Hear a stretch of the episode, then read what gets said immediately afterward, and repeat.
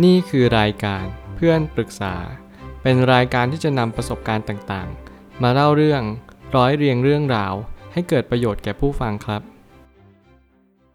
สวัสดีครับ ผมแอดมินเพจเพื่อนปรึกษาครับ วันนี้ผมอยากจะมาชวนคุยเรื่อง ไปคบคนมีเจ้าของแล้ว แถมทะเลาะกับแฟนเขาด้วยทำยังไงดี มีคนมาปรึกษาว่าขออนุญาตส่งเป็นรูปแชทให้ดูนะคะ เพราะมันเป็นเรื่องยาวมาก เริ่มแรกเลยนะคะ เราเจอผู้ชายคนหนึ่งผ่าน Facebook แต่เขามีลูกแล้ว แต่ลูกเขาอยู่กับแม่ วันหยุดถึงจะไปรับมาเล่นบ้านเขา ด้วยความที่เราอยากเช็คประวัติ เลยทักไปหาภรรยาเก่าเขา แล้วถามไปว่าเขาทั้งสองคนเลิกกันจริง ๆ ใช่ไหม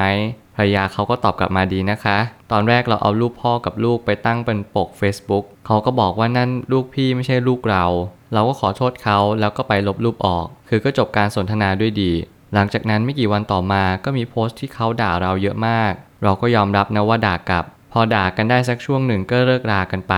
แต่ทีนี้เราก็เริ่มแค้น เราเลยแอบปลอม Facebook ไปขอเบอร์เขามาโพสต์แจกในกลุ่ม ให้คนโทรไปกวน เอารูปเขาไปโพสต์ในกลุ่มหาคู่ แล้วเขาก็ไปแจ้งความ อันนี้ยอมรับว่าเราผิดจริง ที่จะทำอะไรไม่คิดให้ดีก่อน เขาก็ยังโพสต์ด่าเราเรื่อยๆ เหมือนเดิม จนมีวันหนึ่งเราเข้าไป Facebook สามีเรา เขาก็ยิ่งโพสต์ด่าเรามากกว่าเดิมอีก ครั้งนี้เราไม่ได้ตอบโต้กลับนะ แต่เราก็โพสต์เชิงธรรมะว่าให้ปล่อยวางอะไรประมาณนี้ จนมาวันนี้เราตัดสินใจโทรไปหาเขา โทรไปขอโทษ เรายอมเป็นฝ่ายขอโทษก่อน เขาก็ไปบอกญาติเขานะว่าเราทำอะไรกับเขาบ้าง แต่เขาไม่บอกญาติเขาเลยว่าเขาด่าอะไรเราบ้าง เขาไม่ยอมรับว่าเขาด่าเราเลย แต่เราก็ยอมขอโทษอยากให้มันจบ สุดท้ายก็จบกันไป เขาก็ยอมจบ แต่พอมาตอนบ่ายเราโทรคุยกับสามี เรารู้สึกว่าเขาไม่เข้าข้างอะไรเราเลย ไม่เคยปกป้องเราเลย เราเลยตัดสินใจขอเขาเลิก โดยบอกเหตุผลกับเขา เขาก็ไม่ยื้อเราเลย แม่เขารู้ว่าเรามีปัญหากับภรรยาเก่าเขาภรรยาเก่าคงโทรมาฟ้อง เราก็เลยอยากจบปัญหานี้ ก็เลยบอกเลิกไปด้วย แต่สุดท้ายเราก็ทำใจที่จะเลิกกับเขาไม่ได้ เลยขอโทษเขาอ้อนวอนเขา บอกเขาว่าเรายอมทุกอย่างเลย เริ่มต้นใหม่ได้ไหม เขาก็พยักหน้าบอกว่าได้ แต่ในความรู้สึกของเราคือ ความรักที่เขามีต่อเรา มันได้หายไปแล้ว มันไม่เหมือนเดิมแล้วอีกปัญหาหนึ่งคือเรานัดกันกับเขาว่าจะมาหาเดือนมีนาคม แล้วเขาจะรับเราไปเที่ยวบ้านเขา แต่แม่เขารู้เรื่องที่เราทะเลาะกันหมดแล้ว เราก็ตัดสินใจไม่ถูกว่าควรจะไปดีไหม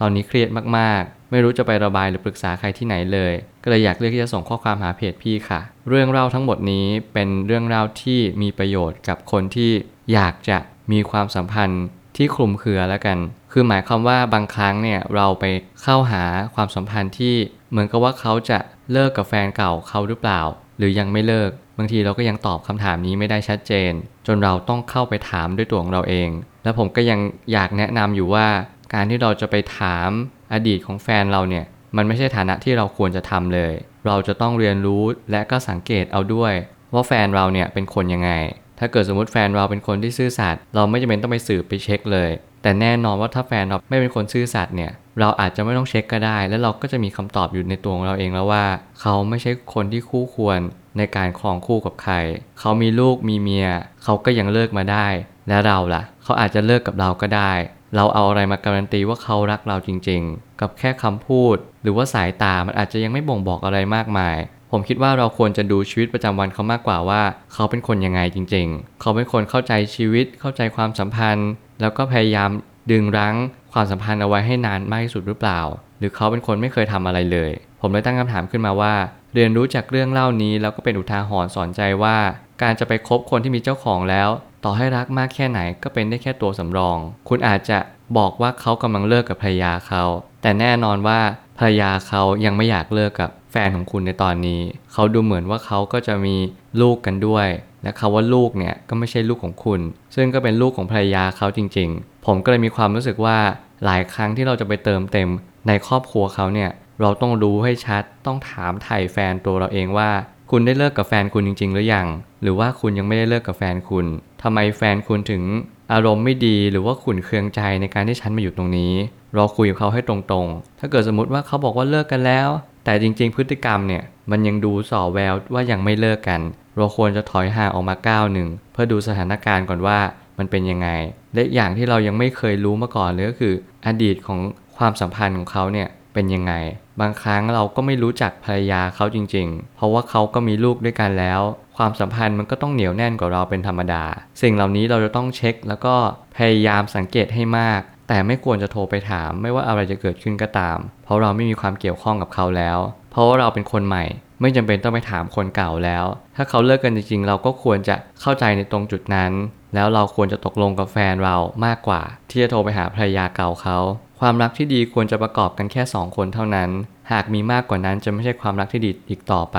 ผมกำลังมองเรื่องนี้เหมือนกับว่าเราเป็นรักสามเศร้าเหมือนกัน มันเป็นเรื่องความรักของคนสามคนและอีกคนนึงก็ไม่ยอม อีกคนนึงบอกว่าเลิกกับคนแรกไปแล้ว ส่วนตัวคุณก็มองว่า อ้าวเรามาแบบถูกทำนองคลองธรรมทำไมฉันถึงไม่ได้รับความรักล่ะ แต่เหมือนกับว่าเรื่องราวนี้มันเป็นจุดคลายแม็กตอนท้ายว่าเหมือนแฟนคุณอาจจะไม่ได้ชอบบางสิ่งในตัวคุณ แล้วก็มองว่าคุณกำลังก้าวไก่บางอย่างในชีวิตของเขา มันเหมือนกับว่าเขากำลังโดนคุกคาม ทั้งๆที่จริงๆอะ การที่เราถามภรรยาเก่าเขาอะ มันอาจจะเป็นไปได้ แต่แน่นอนว่า สิ่งที่ผมไม่แนะนำก็คือ เราไม่ควรจะถามตรงๆ คือโทรไปถาม เราอาจจะต้องนัดกินข้าวคุยกันเป็นกิจจลักษณะ สิ่งเหล่านี้จะช่วยให้ความสัมพันธ์อาจจะดีขึ้นก็ได้ อันนี้ก็ต้องลองดูไปในแต่ละคู่ เพราะว่าแต่ละคนก็ไม่เหมือนกัน การด่ากันไปด่ากันมารังแต่จะสร้างปัญหาให้เพิ่มมากขึ้น แล้วก็ทำให้ทุกสิ่งทุกอย่างพังทลายลงต่อหน้าต่อตาด้วย บางครั้งเนี่ยการทะเลาะกันมันเป็นเรื่องที่น้ำพึ่งหยดเดียวจริง ๆ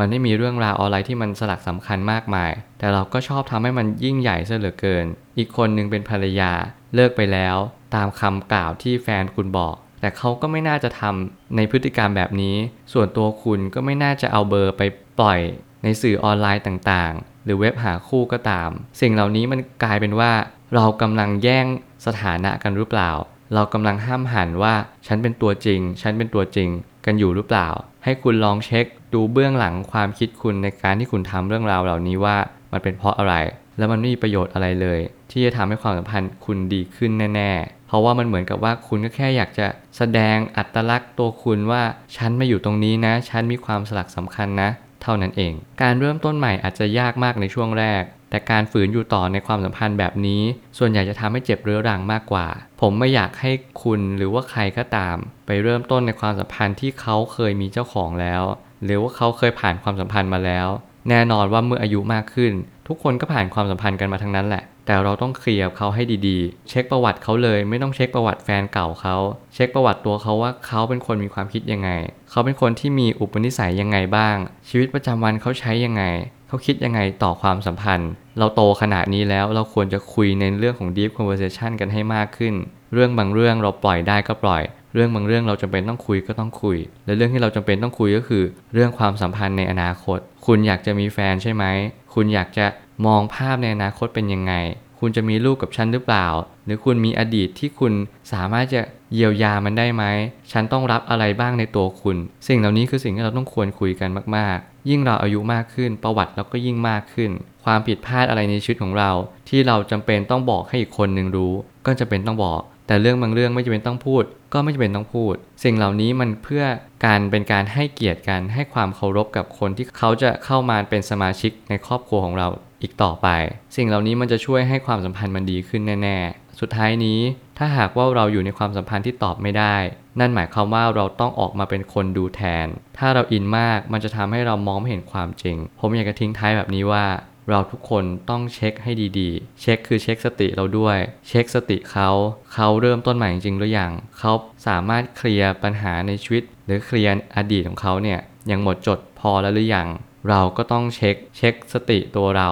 ให้เราเรียนรู้จากตัวเขามากขึ้นว่า เขาเป็นคนยังไงจริง ๆ ไม่ใช่ว่าเราหลงเขา ยิ่งเราโตมากขึ้น เราต้องเรียนรู้ความรักได้มากขึ้น เราจงเก็บเกี่ยวประสบการณ์ในอดีต ความรักในวัยเรียน ความรักตอนมหาวิทยาลัย ความรักวัยทำงาน การที่คุณจะเริ่มต้นแต่งงาน หรือว่าจะใช้ชีวิตร่วมกับใครสักคนหนึ่งเนี่ยอยากให้ใช้ความรักในวัยเรียนเนี่ยมาเป็นประโยชน์ ไม่ว่าคุณจะหลง คุณจะรักแยกให้ออก และก็พยายามใช้สติในชีวิตประจำวันให้มาก ฝึกมันให้เยอะ เพื่อจะสังเกตและก็แยกแยะให้ออกว่า นี่คือรัก หรือว่านี่คือหลง ไม่อย่างนั้นมันก็จะกลายเป็นว่า เราอยู่ในความสัมพันธ์ที่คลุมเครือทะเลาะกันไปทะเลาะกันมา มีหนำซ้ำเราไม่ควรทะเลาะกับคนในอดีตของเขาด้วย เพราะว่ามันเป็นเรื่องที่ผ่านไปแล้ว และอีกอย่างมันกลายเป็นว่า เรากำลังทำผิดโพสิชัน ตำแหน่งที่เรายืนอยู่จริง ๆ เราต้องการความรัก ไม่ใช่ว่าต้องการปัญหาชีวิตเพิ่มขึ้น เราไม่จำเป็นต้องไปสนใจสิ่งเหล่านั้น เอาสิ่งที่เราต้องการ แล้วเราก็โฟกัสกับมัน ถ้ามันเป็นสิ่งที่ดีจงทำต่อไป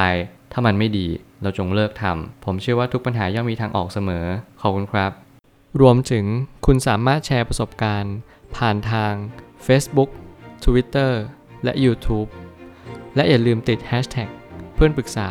หรือ f r ร e n d t a l k a t i ด้วยนะครับ